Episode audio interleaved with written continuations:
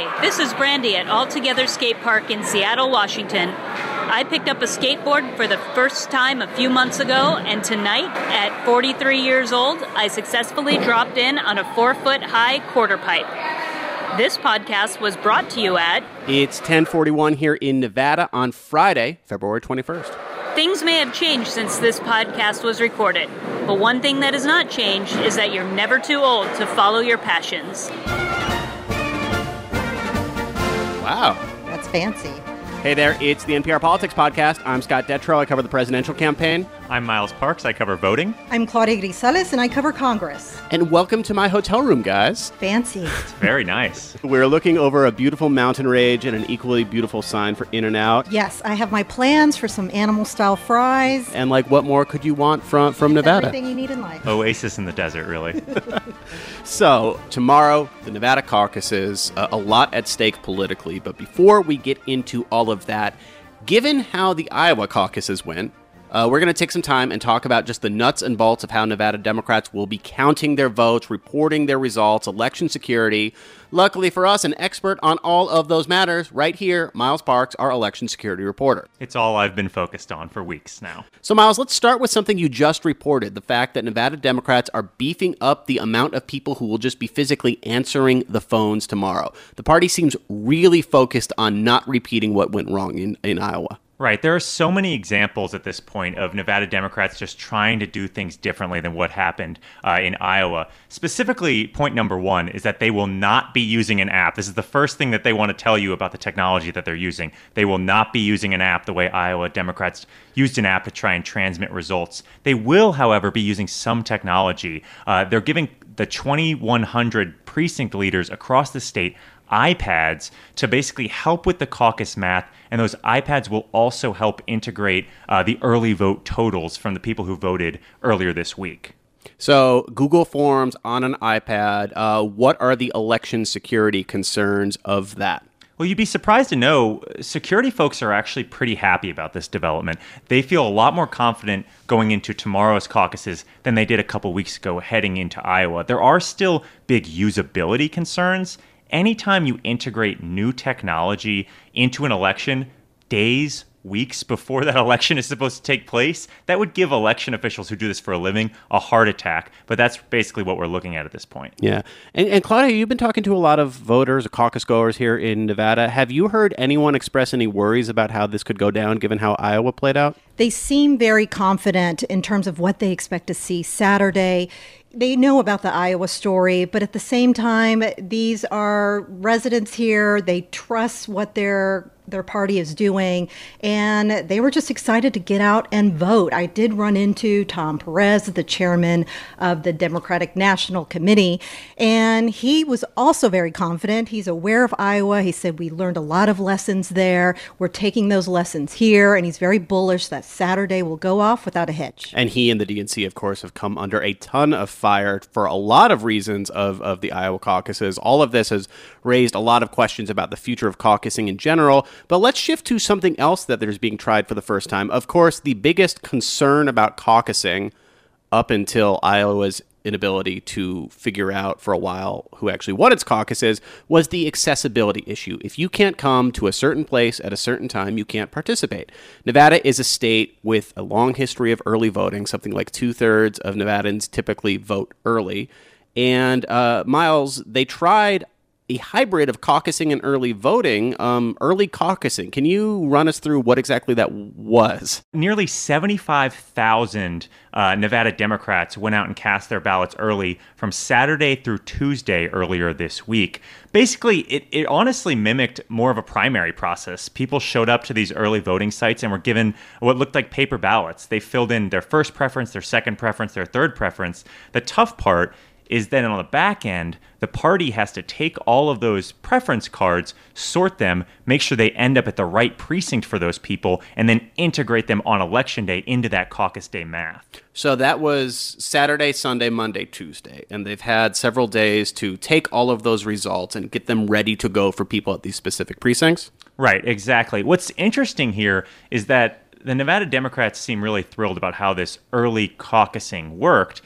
But it's really kind of mimicked a primary process, which has led a lot of people who are calling for the end of caucuses to say, well, if you like this so much, then why don't you just do a primary? Right. Uh, and there, it's kind of hard to argue with that. And something like seventy thousand people seem to have participated already, which um, is great news for Democrats on a lot of fronts. There was a lot of anxiety about turnout levels in the first two states.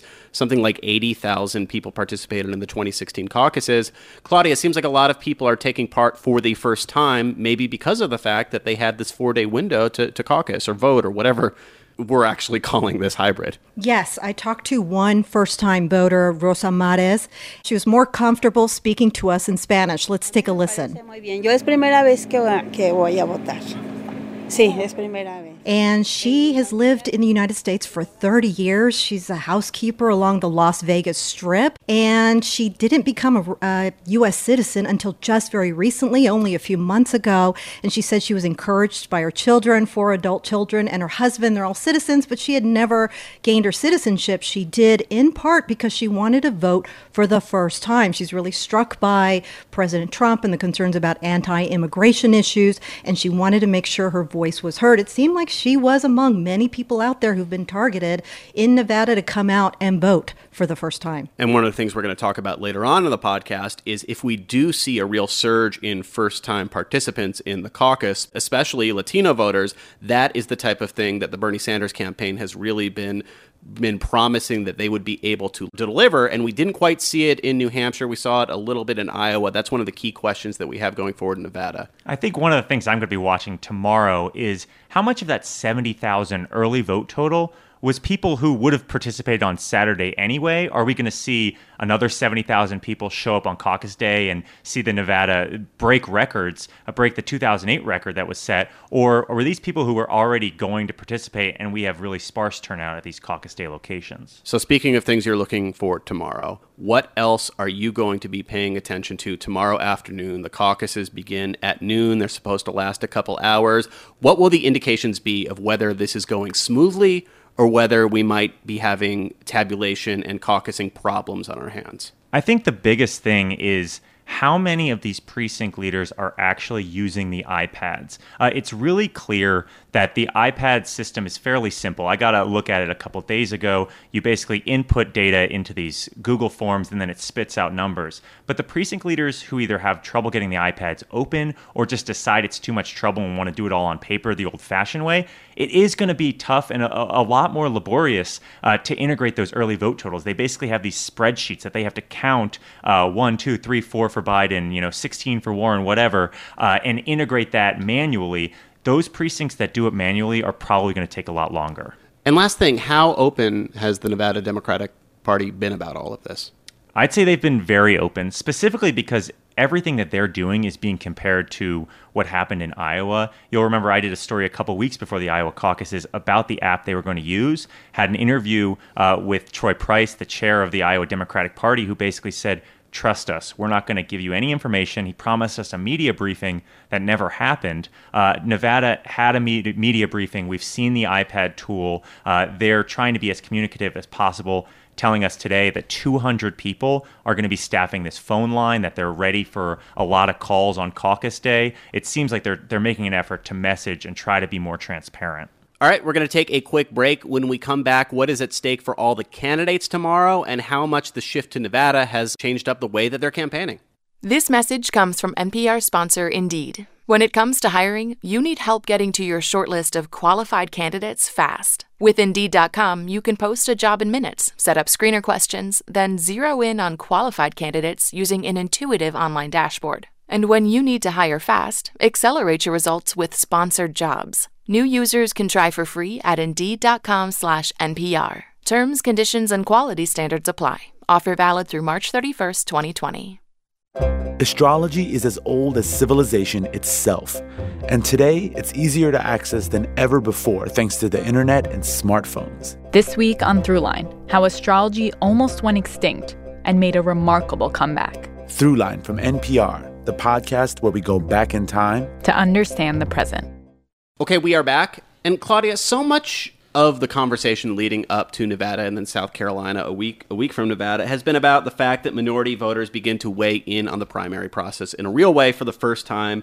But you and Asma Khalid has also been doing a lot of this reporting. You've right. been talking to a lot of people, and one of like the overwhelming responses is that that's so notable that we talked about it a lot last night when we were all catching up, was that the feeling that that framing really does kind of oversimplify things. What what is the general sense of the people that you talked to the last few days have of, of what it means to shift to Nevada and, and how they're interacting with these campaigns? Yes, that definitely sounds like it's an old idea in terms of how we look at these minority voters. For yeah. example, the Latinos I talked to, they very much emphasized they're not just about immigration. When I did talk to them, they were very passionate about pointing out their concerns with President Trump and his anti-immigration policies. But at the same time, they said they were just as worried about jobs and the economy and their union health care. I spoke to several members of the Culinary Workers Union, very powerful union here in Nevada, and their focus is we're very happy with our union health care and concerns about candidate Bernie Sanders' plans to offer a new kind of health care that would eliminate that option for them. So they are very worried. I talked to one expert who's watching this very closely. Her name is Janet Murguia. She's president and C E O of Unidos. This is a Latino nonprofit advocacy group, mm-hmm. and she really framed this in terms of when we're looking at Latino voters specifically. She said that basically that Latinos go to the polls with immigration on their hearts, but with jobs and the economy, healthcare, housing on their minds. That's a big concern for them. So that was the running theme that I heard when I spoke to them. They really want to hear from those candidates where they stand on those issues that affect their families. So I think oftentimes people, and candidates included, paint a broad brush with our community, assuming that all we care about is immigration. Have you gotten a sense of which campaigns are doing this outreach well, having these conversations well, and really making inroads? Yes, I was very interested in hearing from these voters who they were looking at. For example, Biden very much stood out for them because they were worried about this union health care. At one of these polling locations I went to, which was for the Culinary Workers Union, there was a mariachi band, there was a taco truck, and there was Tom Steyer with a booth there talking to voters. And so it was interesting that I spoke to some Latinos. They couldn't quite remember his name. One was saying, Tom, Tom Taylor, oh, Tom Steyer, yeah. that's the guy. And I think the, the Bernie Sanders campaign has been putting a lot of effort into Nevada in particular, also other states with, with a heavy Latino voter population, including California and Texas, which just so happened to be voting, you know, uh, a, a week and some change from, from the Nevada caucuses. Yeah, so that's interesting. What I did hear from one expert is they're seeing a little bit of a split between younger Latinos and older Latinos. The younger Latinos are gravitating towards Bernie, while some of the older Latinos are gravitating towards Biden. Mm. I do think it's interesting how much the campaigns and the media, everyone is focused on Nevada. It's kind of a similar Iowa, New Hampshire thing. It's important to remember that you need almost two thousand delegates to clinch this nomination. In Nevada, there are thirty-six delegates at stake. So again, we're talking about a momentum thing as opposed to the actual amount of delegates that are going to make a huge difference in terms of who wins the nomination. But I am curious, Scott, in terms of thinking about these candidates and who has the most to gain or lose uh, in tomorrow's caucuses. Can you just kind of talk through that? Sure. I think that uh, it, it, on one hand, the most to gain and also kind of the, the least pressure at the moment, I would say, is Bernie Sanders, who um, finished in a virtual tie in Iowa, won New Hampshire, and everybody thinks um, is the favorite to win in Nevada tomorrow. And, and going forward, again, I feel like I'm like grabbing everyone and shaking them that I see to make this point. March third, you have about a third of the overall delegates at stake. And if one candidate, Bernie Sanders, seems the most likely at the moment, given what we're seeing, if one candidate has an outsized delegate lead after March third, it would be incredibly tough for anybody else to catch them at that point. That could be a real change in this race going forward. So I think that you have um, his campaign hoping for a win in Nevada that is a bigger win than they saw with the twenty-six or so percent in Iowa and New Hampshire, trying to expand their base and show that they can grow beyond a quarter of the votes. And then there is an incredible amount of pressure, which we saw play out in that really raucous debate earlier this week among all of the non-Sanders in the race, right? Joe Biden looking to to recover from very poor performances. Well, and Biden has how much how much emphasis has Biden put on the fact that both Nevada and South Carolina, he's been saying for weeks that this is the first primary or caucus that actually includes minority voters. How, how is that going to go for him tomorrow? Right. He has been said that, saying that over and over again, but also emphasizing South Carolina way more than Nevada. So he thinks that he can maybe go another week with another lower showing. And I think a lot of experts and people from other campaigns really dispute that in terms of momentum. Then you have Pete Buttigieg and Amy Klobuchar. We have talked at length about the fact that they have just had a hard time making connections, getting meaningful support from minority voters. We will we will see the raw results tomorrow. We won't see polls or anything like that. And both of them are trying to fight with Biden in a way that I think was really clarified by the campaign finance reports that that campaigns put out yesterday. The Buttigieg campaign, the Biden campaign, the Warren campaign to an extent, all based on the last reporting period that we saw, um, are really low on cash right now compared to Bernie Sanders and Michael Bloomberg, who, again, isn't on the ballot till March third, but has a half billion dollars or so already spent on this race. I know Warren was touting her fundraising after the debate on Wednesday, uh, but I think it's interesting to note as well that debate happened after seventy thousand people have already voted, so it's unclear how much, despite how many people watched that debate. You know, I, I'm really curious to see how that's actually going to affect the total vote number, considering how many votes had already been cast. And Claudia, you are you are spending some time covering the Warren campaign here in Nevada. I feel like a lot of her supporters feel like her performance Wednesday night could be the boost that she needs to, to jump back into this race. Exactly. She did get a bit of a boost here, and people were impressed. I went to one event where she visited a soul food restaurant in North Las Vegas, and one shouted out to her, "Great job last night." They were really proud of her, how we, she went after Bloomberg. And so it's given her some life for this campaign in this state. Yeah, so I'd say the main things that I'm looking for tomorrow is, can Bernie Sanders get to thirty percent or more of support? If uh, if he does, in fact, come out in first, does anybody else separate themselves from the pack? And again, uh, after that, it's a week and some change before it's a national race. There's not much time for somebody else to jump out and kind of frame the conversation the way that mostly Sanders has been able to so far. The thing I'm going to be also be watching even more than the nitty-gritty of the results is when those results come in. Democrats in this state have been really cagey about when they're expecting those results. They say they're hoping to have them on caucus day, but I try to nail them down on, is that five p.m. Pacific on caucus day? Is that eleven p.m. Pacific? Uh, you know, when is that going to be? They wouldn't give me an exact time. I'm really curious to see how smoothly this caucus process goes. So, Miles, I feel like one of your mantras as the elections reporter is that taking your time to count the votes is not necessarily a bad thing or, or a sign that things have gone horribly wrong. Right. We want it to be accurate, more importantly than than fast.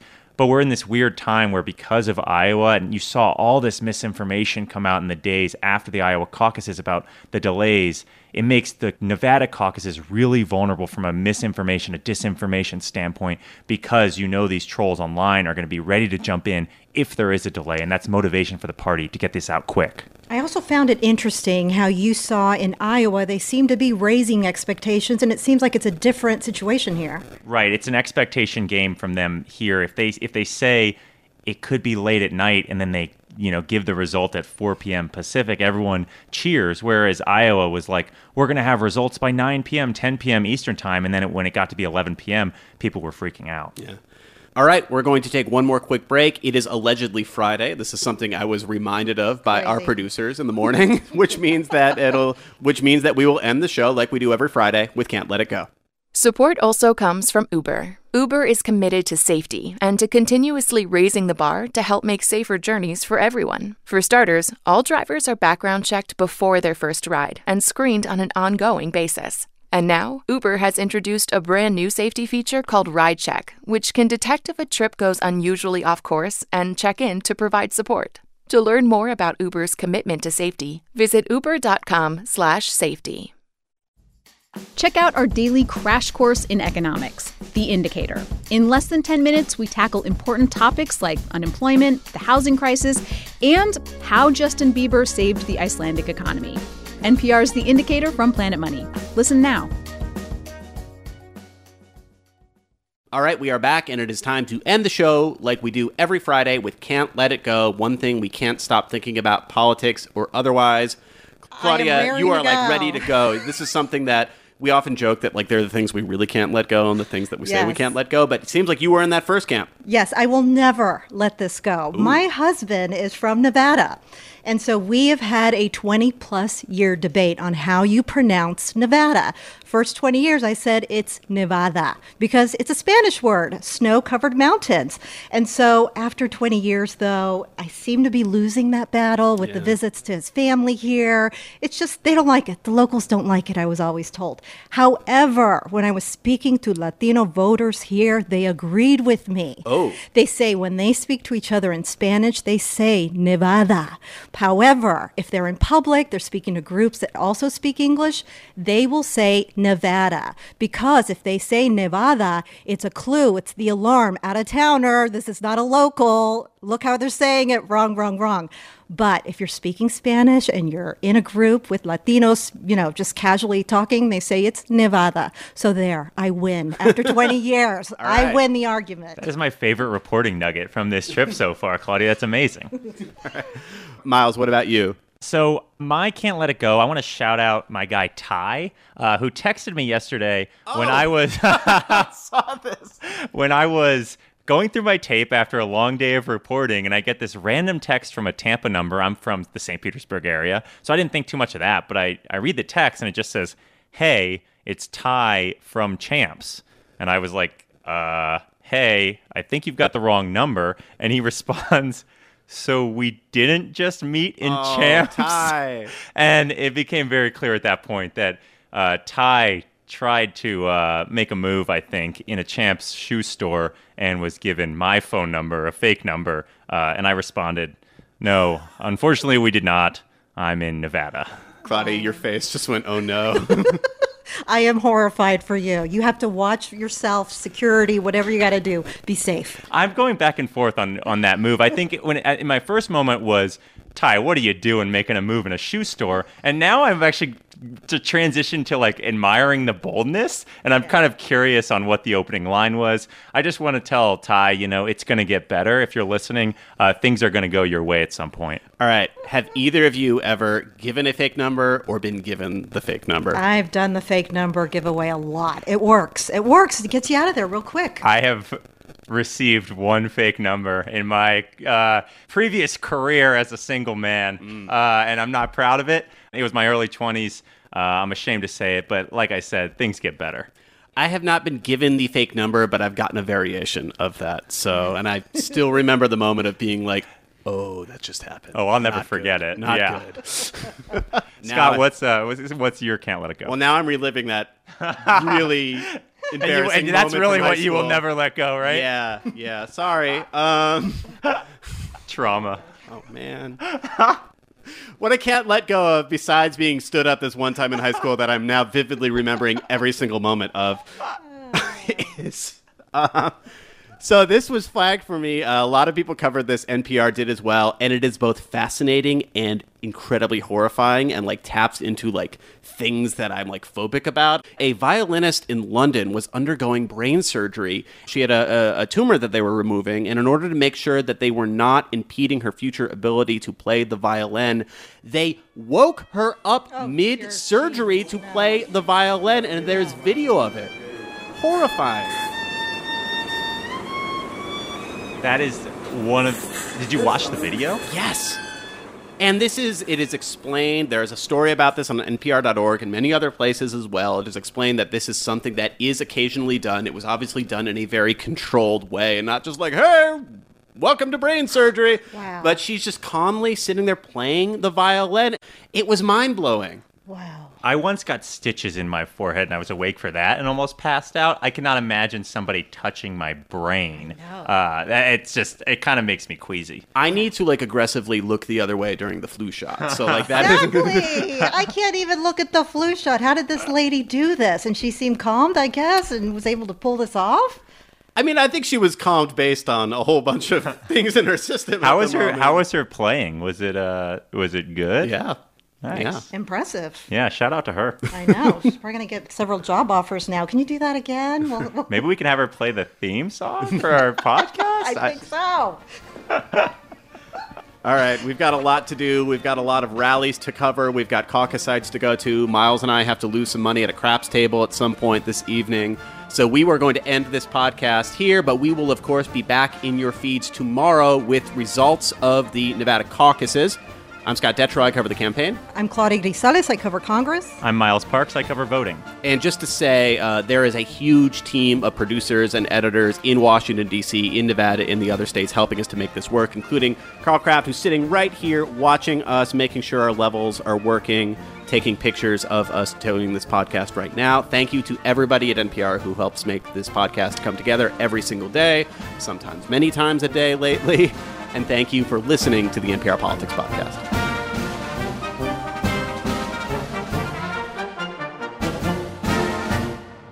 That was one of my favorites. Can I tell you what it like, was? That was the, yes. yes. I called her. She definitely picked up the phone. I asked for her, and she goes, "Oh, uh, she's not here." No. And I was like, "Oh no, this is so clearly you on the phone." Wait, so you went? You guys went to the movie? We went to the movie. And I was like, "That went well. Let's follow up." Oh my God. Nope. Wow. She's not home right now.